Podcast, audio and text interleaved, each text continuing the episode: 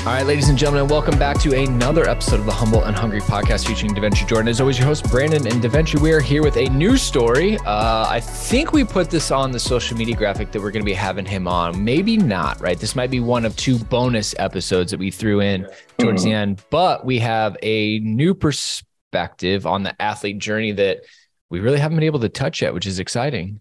Well, yeah, Chris Chambers, man. I'm excited to have Chris on finally after so mm-hmm. scheduled moments. Um, I've known Chris for about a decade now.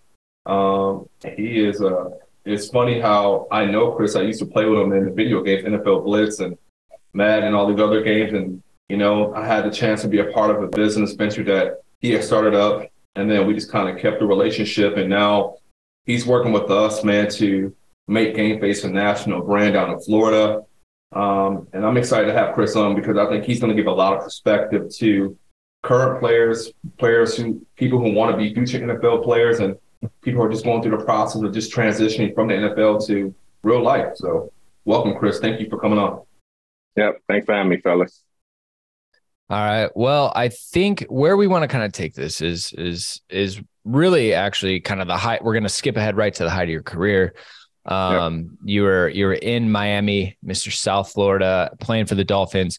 Um, kind of what was like the lead up to to that point in your career where um, you get named to the the Pro Bowl? Is it? I apologize. I am embarrassingly not educated when it comes to football. That's why. That's why you got it right though. Uh, you know, so obviously I went to the University of Wisconsin. Uh, I had an opportunity to play. Absolutely, my badges. I love them. Uh, it, it, was just, uh, right yeah. We tried to, yeah, you know, tried to skip it, and he got it. You're in. not skipping it. You're not skipping that. Nope, nope. The border war is on. I've never lost the axe for all my Minnesota people out there. Just to let you guys know that. But uh, it, it was just outstanding, just coming from that university. Barry Alvarez, everything that came with it, man. And uh, we were one of the cornerstones of that entire run for the last 25, 30 years. And uh, I got an opportunity to play, uh, get drafted to the Miami Dolphins in 2001. And uh, it was just an outstanding experience to go from Cleveland, Ohio, from where I, where I was born and raised, to the University of Wisconsin, 40, 50,000 students, you know, four or 5% minorities, uh, immersed in that culture, and then come all the way to South Florida uh, was, just amazing experience for me. And um, so my journey is uh, it's a lot, you know. So we, we can skip ahead definitely to we to when I got some of my height of my career, uh, but it always kept building as I go. I was the rookie of the year for the Miami Dolphins. Uh, I got a chance to start. Uh, I think actually my first game I started was against Minnesota Vikings, I believe. Uh, no, actually it was it was Indiana Colts, and uh, I got started by default. one of the players got hurt and uh, I was able to kind of jump in there, and uh, I've never left the field since then. And uh, my career just continued to gradually like come on. And uh, throughout the years, I, I, was the number one receiver here. Throughout all the um, turbulence that was going on, different coaches, mm-hmm. Uh, different players, different quarterbacks. Fellas, I played with eleven quarterbacks.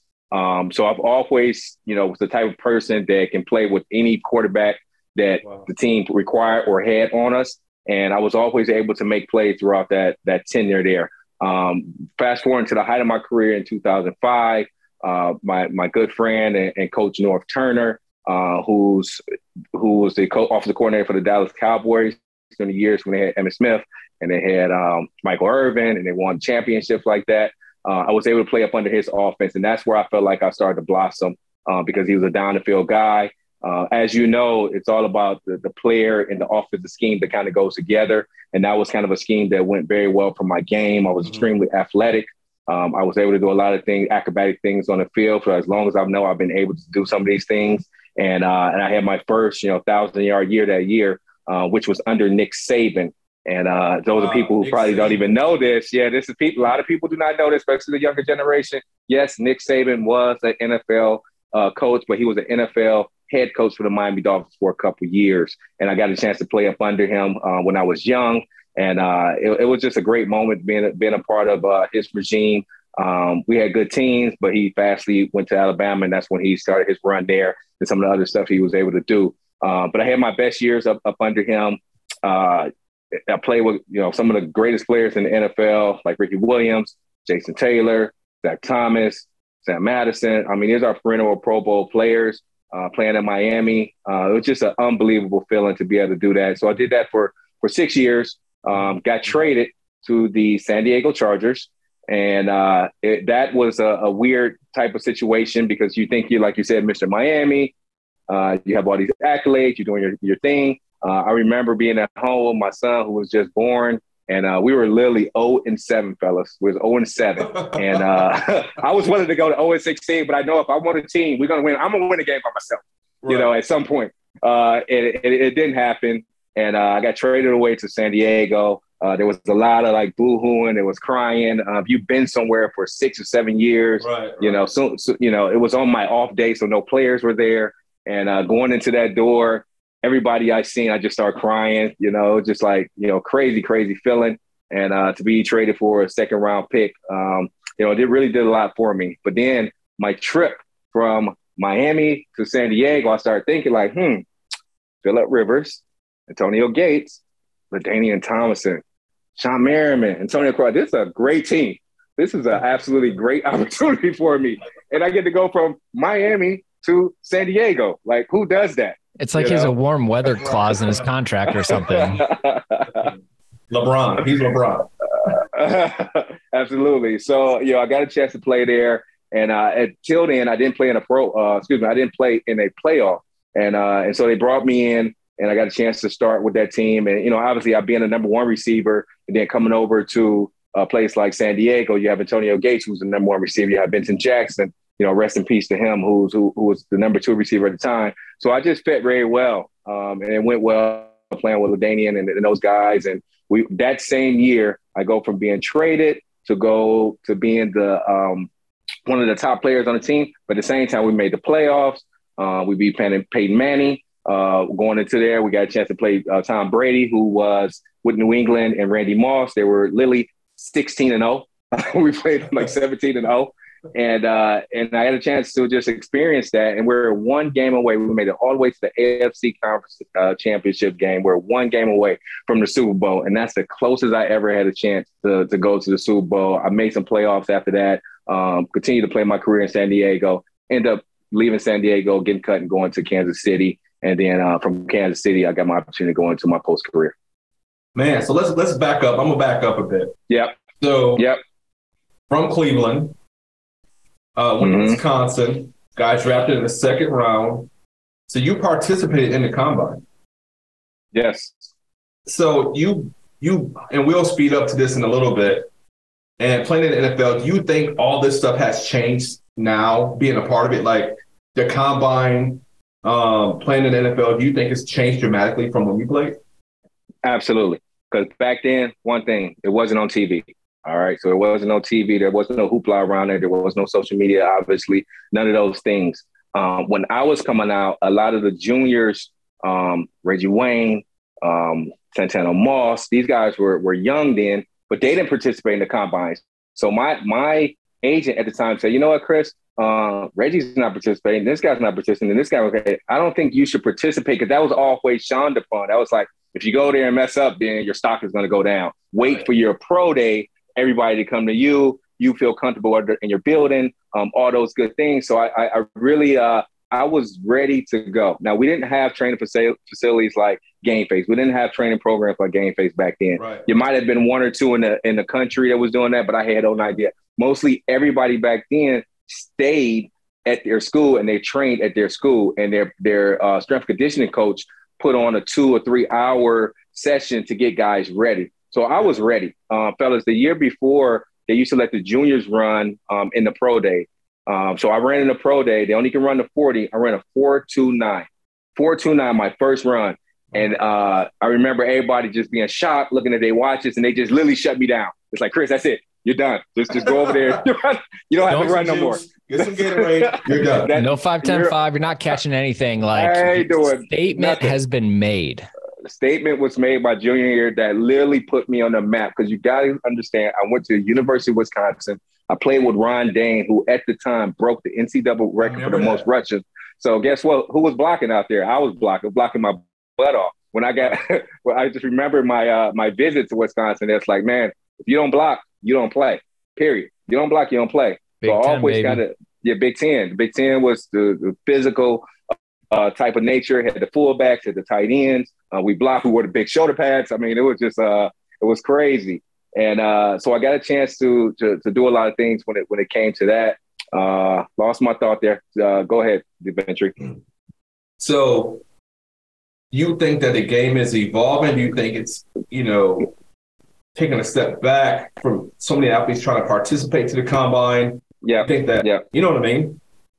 Yeah, no, I got it. I got it back. Yeah, exactly. So uh, once again, I, I, trained at the school because we didn't get a chance to go to training facilities like Game Face around the country.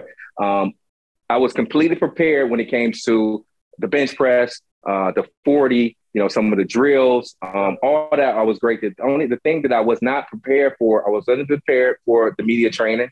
I wasn't prepared for the Wonderlic stuff, and I was not prepared. The biggest thing for the on-field football drills for whatever reason, I thought I could just like not do football stuff and go to the combine and automatically start catching footballs from everybody. So it was a very, very uh, um, unrealistic situation. Um, you know, the lights were, were in Indianapolis. It just was weird. And I, did, I felt like I didn't have a, a, a good enough combine during that time. And I felt like my stock may have, may have dropped some during that time. And I did not run either. Remember, I just ran a 429 a year before. Now, what if I would have came back and run another 429 in front of all the coaches and the scouts? I did not do it. He didn't even let me bring my cleats. I didn't even bring my cleats. I was so I just felt so explosive. Remember, I, I jumped though, so I jumped the 45 inch. I have the third all time uh, uh, vertical jump. So I was explosive. D. I was ready to go. Like I, I was looking like, man, I'm about to grab somebody cleats. I'm about to, I'm about to run this 40. No, I'm a post. Let me borrow those. You, you, you know, in performance, when you peak, that's it. Right. You peak. You know, right. I felt like I was at peak performance, but then I had to wait two weeks for my pro day. Um, and, and just all the interviews and the meetings and everything. It was so draining. I was just so happy to be a, uh, to be done with it. But then I went into my pro day. I got an opportunity to to do what I needed to do there. I ran a 431, 433. Um, I did all my drills and stuff like that. And uh, I was able to pick up and do better as I went forward. You know, the thing about you, you touched some, you said something very, very, very crucial that I don't think a lot of people even understand is that when you were ready to go test, you were at peak performance. And I think that's yep. that's the thing that we want to get our guys at, right? When they go to the combine, go to the pro day, they're, they're, they're at their peak and they're, they're like primed already like a motor, right? So they're ready just to perform their best. And I think so many people have lost that mm-hmm. in this day and age with overtraining, not training enough. And, and you see so many guys that's getting hurt in the NFL right now today, you know, because yep. they don't do the little things to train like an athlete. They're not working on proper decel. They're not working on load plank, right? They're not doing the proper lifts. You know, they're out there, you know, we've had conversations about this, just doing what they want to do instead of what they need to do. Yeah, no, you you're definitely right. And uh, for me, you know, I, I, had a track background. Um, I was extremely hard worker. I had great work ethic. I came from the University of Wisconsin with Barry Alvarez. So I had some things instilled in me that maybe some other guys didn't have in them. And every off season, I got back with my guys and I did track workouts. I did fundamental stuff. I went all the way back to the fundamentals. Now, yes. it's not like it was because you didn't have these performance facilities so you almost had to wait until you were you went back to your team. You know, uh, late March. Um, now they let the guys stay all the way to April off season, but now you had to go late March. That's when you start getting back in shape. You know, it's kind of a slow roll for two or three weeks, and then you'll go to, to have the draft and you have mini camp. So you had time to kind of get in shape. Um, nowadays, you got to go back in shape. You got to go back ready to go. You got to make sure that you have guys outside of the the the training facility, a whole separate team, your performance coach, your football specialist, your medical, which is absolutely the biggest uh, part of uh, any, to me, uh, the medical integration, the biggest part of any athlete uh, long-term development is to be able to have that in the back pocket. But at the same time, you got to know who all these different people are. You know, you got to build that team, and you, it takes some time to find the right people. Once I found the right medical specialist, we were good. I was flying them in and out of town.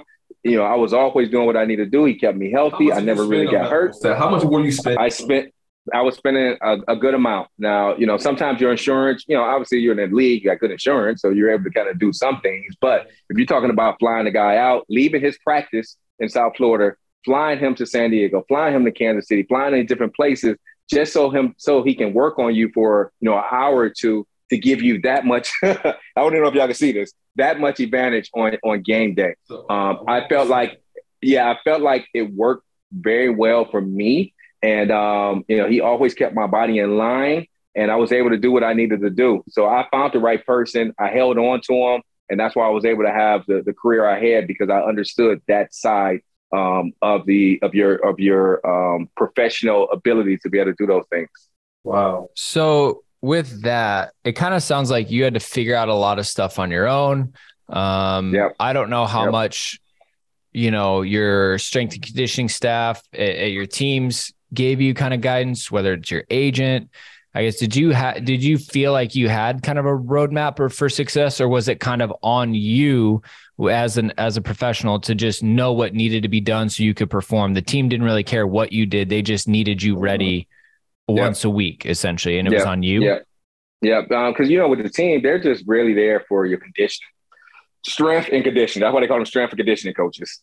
I mean, if you want to want to be able to perform at your best, you need a performance specialist. What yep. Venturi is doing, that's what you need. Now, luckily, my buddy Conroy White, who went to school with me, he turned into a performance coach. He had a big track background, so every offseason I went to him. We we didn't go to no facility. We went to the park. You know, we went to the mm-hmm. park. We went to schools. We went to places that you know to be able to get that type of format. And then I always, once we were done with mini camp in the summers, I always did four weeks of speed training.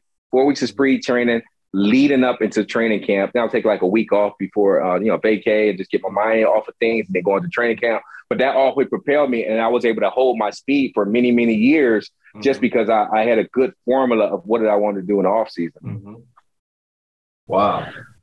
Well, obviously that ties into a lot of things because now we're yep. trying to build a the the tools and the resources that you didn't have, which is kind of like you know bridging the gap between your playing career and, and the end of your career because it's like now you're realizing and this happens right? I think like our parents pass on information to us because they live something like oh hey don't do that. Like i will help learn things because you've lived it and you then you get to love it and you look around you're like oh this person did this that i didn't even know was around now we're in this position same thing eventually you you played it's like these are the things that we're missing let's go build them and put them out there so that the athlete journey is much more holistic and comprehensive versus in the in the not so distant past it was the only ability that mattered most time was availability because you just if you got injured you're done there's right. there's 10 people yep. in line like you're yep. out mm-hmm.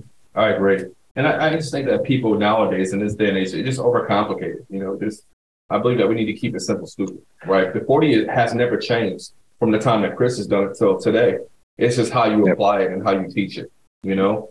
Um, the 5, 10, 5, the same thing. I think you have mm-hmm. so many different things that people offer now that social media is a great thing, but it's also one of those tools that if you read too much into it, it it'll mess you up. It'll mess you up. I've seen guys pull hamstrings at pro days and combines. I've seen guys that's who thought they were fast because they, they were hyped up. I've seen guys not show up for training. It, and it's just, even now, it's just, it turns into a bad, bad recipe for disaster. So then, Chris, this kind of talks about your transition. So you said you had a hip injury, knocked you out of the league. You're just no no longer able to perform at the maximum level of athleticism that the NFL requires. Um, did you were you able to take a couple years off, kind of get yourself right physically before you decided what to yep. do, and kind of like, uh, what did you what did you look around at potentially doing post NFL? That is a great question. I had zero plans. Um, for whatever reason, I thought I was going to play in the NFL for as long as I wanted. So I didn't even think about, you know, any future, any post career, anything because uh, I, I got injured. I had no idea what the injury is. Um, I didn't get the support from the team. I didn't go like get an X-ray. I didn't get an MRI. These now these things. I'm like older. I'm like, man, why didn't I go get an MRI? I probably could. They probably could have showed something. I probably could have got some cartilage, uh, you know, put in or whatever. I, I could have had a, a whatever I needed to do to continue my career. So I basically played the whole season, um, bone on bone. Uh, has an arthritic hip, arthritic hip, just just like this the whole season. I'm like, what is wrong with me? I'm not as explosive anymore.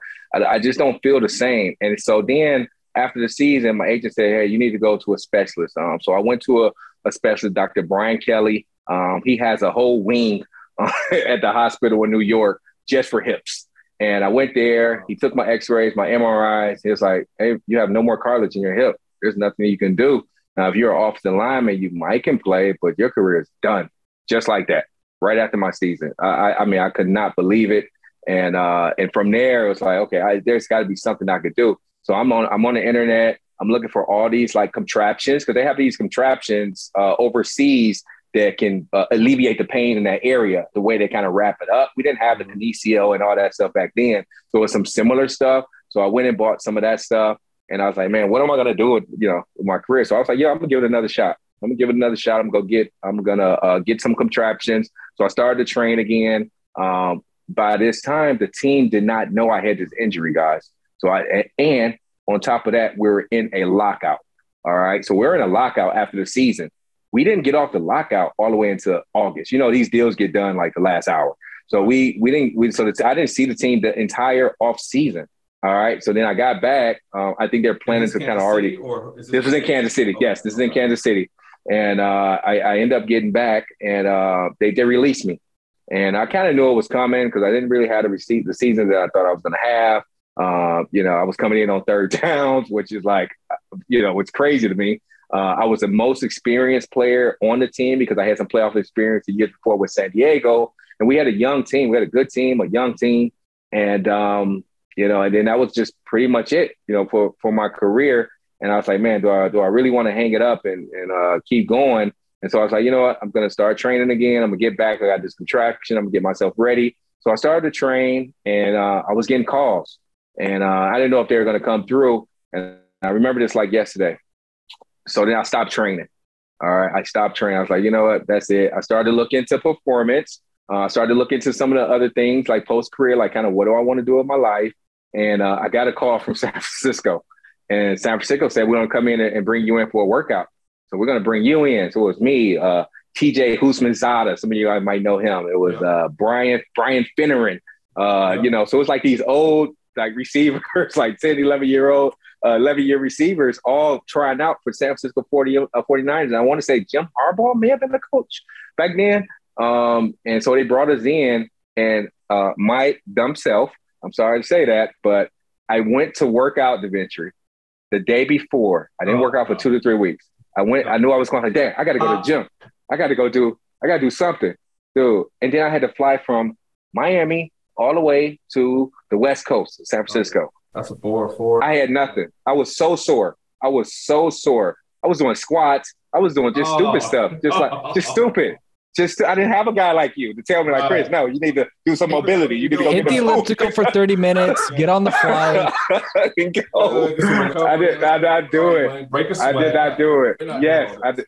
No, so I got there and we had to get up like cracking like six o'clock in the morning for this tryout, and uh, I was feeling sore. And I was like, I'm gonna, I'm gonna do it. I'm gonna do it anyway. You know what I'm saying? So I went out there. Uh, they had us race. Uh, I came in like third or fourth it was like 10 guys out there. So we had to race a 40. Yeah, they had to oh, race a 40. And uh, I was done. You know, I, I'm a competitor. So, you know, I was I was catching the ball, I was doing some things, but my body hurt so bad after that that I knew myself that that was it. I was like, you know what? That's it, bro. That's it. I can't do this no more. My leg is about to literally fall off, and uh, there's nothing else I can do. And then that was my last opportunity in the NFL. And that's when I was like, okay, now I want to look into what I want to do post career. Yeah. So yep. You want me to keep going? Yep. Yep. Yep. How did you How did you end up getting into performance? Like, yep. so many things you probably could have done financial advising. You could yep. like a coach. Yep. You could yep. yep. so many different things. Yeah. So uh, it wasn't nothing that was on my radar. To be to be honest with you, I got approached by D1 Sports Training uh, when they first started. Um, they were starting to like identify guys in certain markets.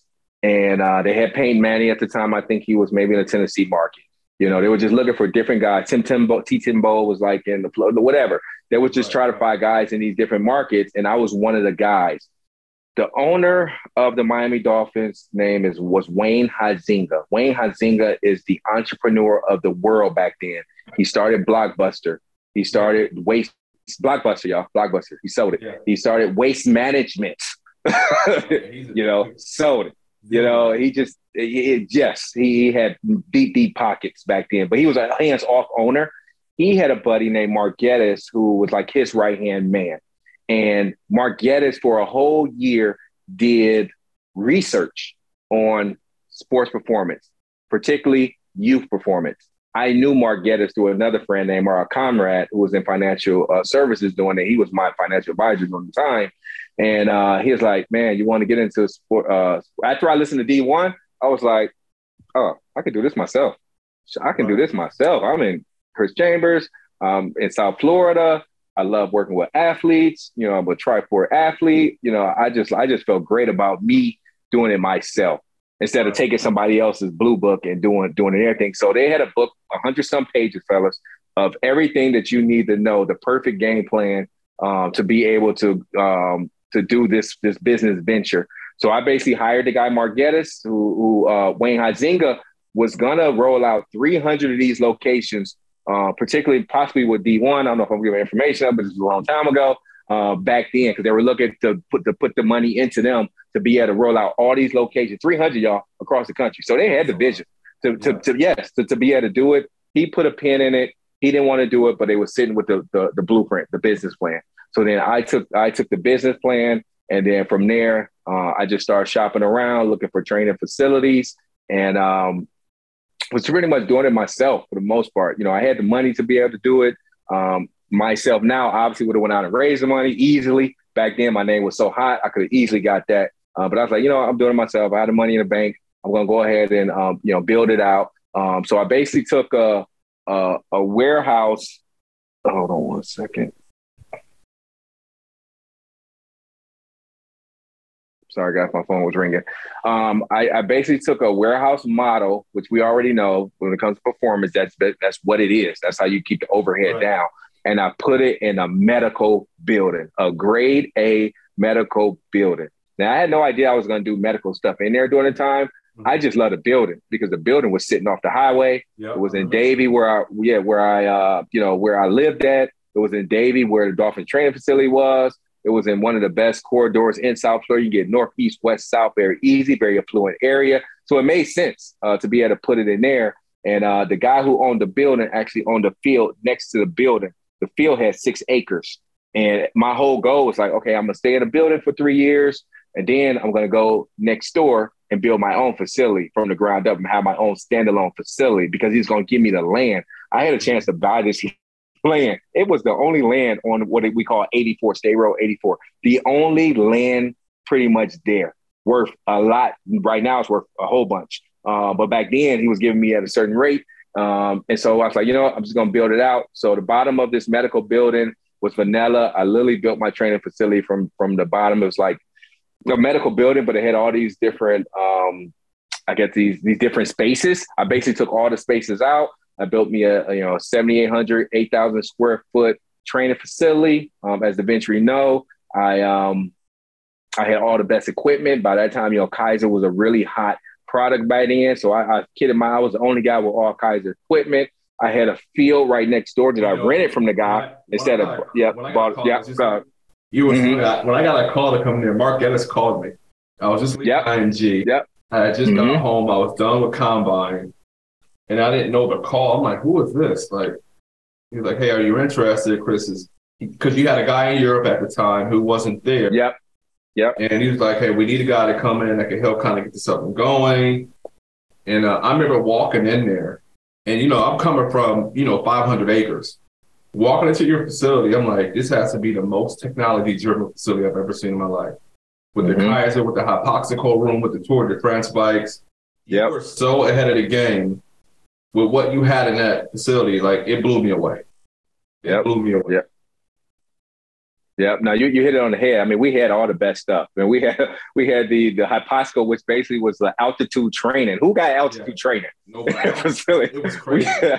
so I didn't know what to do with it. It, it looked good. It was like it was a plastic bag.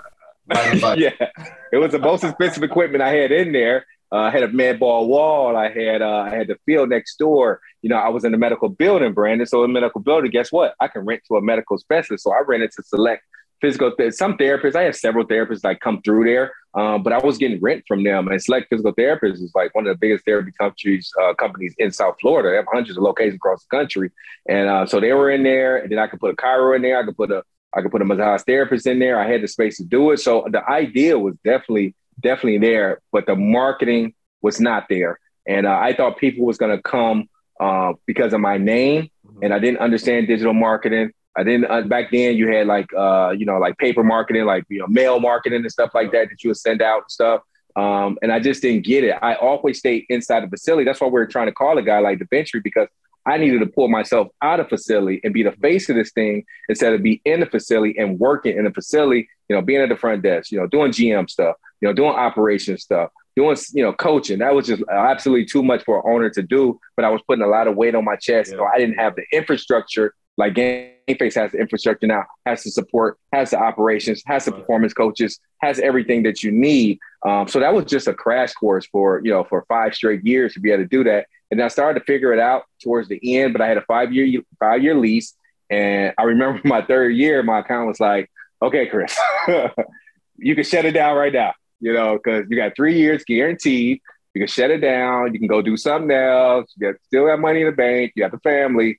And I just kept going, B. I just kept going. I was like, you know, I'm going, I'm going. I'm, I'm going to keep doing this thing. I'm going to I'm gonna figure it out. So I kept going for it for the last couple years. And uh, they basically had to pull me out of that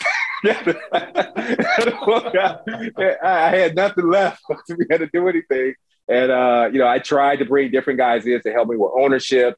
And I brought a I brought a guy in. This was after DaVinci came there. Because DaVinci came there, he halfway didn't know what he was doing either. And we just both. I, like, uh, I know the all the other stuff you want me to do. I Let's, let's agree to disagree. so we, it, it, was a hellified experience, man. It was. And uh, until the day, like I have so many kids, and now the kids are like either in college, you know, they were either in college, now they're out of college, and they and I see them, and it's like, dude, I remember I was at Chamber. I mean, I get it all the time. And now some of the guys are have pro aspirations there, and so we impacted the community so hard, and I'm so proud of that. And uh, I would never, you know, if I had a chance to do it again, obviously I'd do some things different. But I'm glad I had the opportunity to make a, a huge impact. And, uh, and I tried to step away from this this uh, whole performance thing, and the sports specific thing, and do other things. But it continued to bring me back, and that's why I'm here today. Well, you know, because you just have, you have a heart for it, man, and, and and growing up facing adversity you face in your life, and we didn't even talk about that. Like you just have a passion for people, man. You have a heart. Yep. Yep. Yeah, and I always have, man. And it started like young, younger, um, because I have uncles. You know, I didn't have a father figure. Uh, I wouldn't, I wouldn't say father figure. My mom was a single parent, and so my uncles had to be my father figures, and my uncles' friends had to be my father figures. I've always hung around older people. I've always competed with older people. Like we go to park, I'm 13 years old. I'm, I'm at the park. You know, you know the park back in the day. You know, blacktop you know, in the hood, you know, everybody's out there balling. I'm 13 year old going against 30 and 40 year old men every weekend, you know. Let's, so when I come, uh, yeah, go ahead. We got about five more minutes. I want to speed up real quick. Okay. Go all the way up. Let's talk yep. about because you've been around combine training. You've been at different facilities, been at different places. You've seen yep. a lot. Talk a little bit about you know what we're doing, you know, for mm-hmm. our combine training. Why why we're why we're different. Yep, yep. And so I've been in combine training. Uh, it always was my program. That was my baby um, because I had the experience, I had the knowledge, I had the contacts, uh, and all I had to do was like provide the people. So you know, obviously having the right performance coach is absolutely number one. I could not run a program without having a top performance coach that knows exactly what he's doing, that, yeah. that, that, has the same similar characteristics as far as caring for the athletes. This is not a, a money thing. This is like caring for people, servicing athletes. Um, and then I had to have the medical integration. Football is good. Football was easy. I call Sam Madison. I call anybody in the area to do the football myself. Um, that was the easy part. But having a performance coach, having the medical in, uh, integration with a medical specialist, they know what they're doing, and them guys working together in a in a, a facility that provides everything that you need, so you can be a one stop shop. We don't want to be leaving different places. I always want to create a one stop shop. Mm-hmm. So you have everything there. Your medical's there. Uh, but now when we're we're in a beautiful facility like Lifetime with all the amenities, you cannot beat that. No one has a private field. No one has pools. You know, no one has the in, indoor capability. No one has a spa, right? I used to have to go like either bring a massage therapist in or we had to go to a massage therapist. I used to have to like go to a pool down the street. I used to have to go to a, a park to do some of those things. Mm-hmm. And now to be able to have that in one place puts us above a lot of other places. And then to be able to build a team around it with experience um, separates us from this game. And once people find out and know that, they're going to know that we're one of the best uh, training facility outfits. But when it comes to combine training, NFL draft prep, uh, we have some of the best people to be able to just proven uh, to be able to uh, deliver results for every guy that comes into our. And I don't care what guy it is. Me and Da Vinci talk about. I, I don't care if it's a guy that's un, undrafted, they don't have a chance. If he comes into our program, we're going to maximize his ability, and we're going to give him an opportunity to be seen by somebody. So you know that's the, that's always to go. You know, uh, we're not out here like you know super marketing to everybody in the world. You know, I love these natural relationship with agents, with players that we've been around for the last several years that, that know what we do and care about us, and to be able to build that up from the ground up, and then we become a household name. We hopefully you know have several facilities around the country, and then now we're able to do this on an even larger scale. Mm.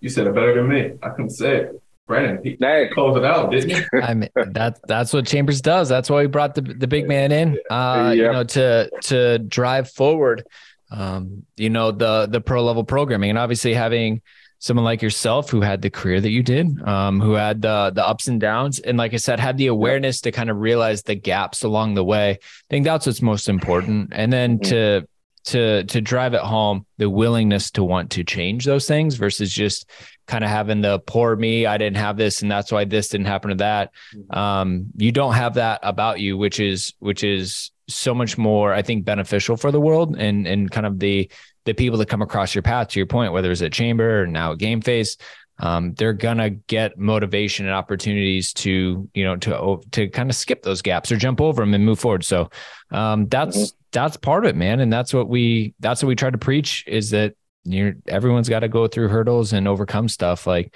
you just got to yep. figure it out. Thankfully, we yep. have all the tools you need. We had all the tools you need, and some of the tools that we're we're mixing in here. Now we're talking about financial literacy with Athlete LLC. You know, now we're talking about media training, social media training. So we're giving the guys tools to be no if they don't play football or not, you're going to be successful uh, regardless if you come up under our toolets for sure.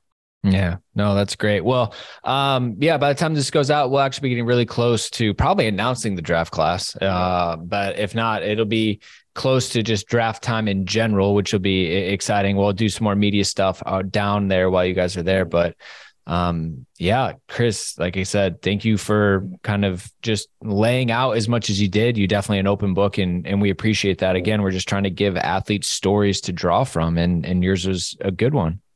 Yeah, it's outstanding. I, I fellas, you guys are doing an outstanding job. I love the movement. I love being a part of the company. Uh, once again, this is nothing that I force. You know, my man gave me a call and it was, it was a wrap from there, man. And uh, I'm glad to be a part of it. And, you know, and we're just connecting the dots, man. And that's it. And that's it. And that's a beautiful thing about life, right? It's not forced. We wake up every day with a purpose in mind. And you know, you never know what is going to happen. Yep. You just be present in the moment, man, and, and it all works out. Yes, it does. Awesome. All right. Well, uh, go follow Chris. Uh, you know, links in the description. Uh, let them know that you enjoyed and connect with the story. Obviously, share it with any Dolphins fans or Chargers or Chiefs fans as well, uh, as they will definitely remember the name Chambers. Uh, but eventually, we are out. We've got more athlete stories. I think we have one more surprise. I don't know yeah, if we've announced about then. Yeah. We'll keep in the back pocket. Uh, mm-hmm. Uh, but yeah, bonus episodes in season two.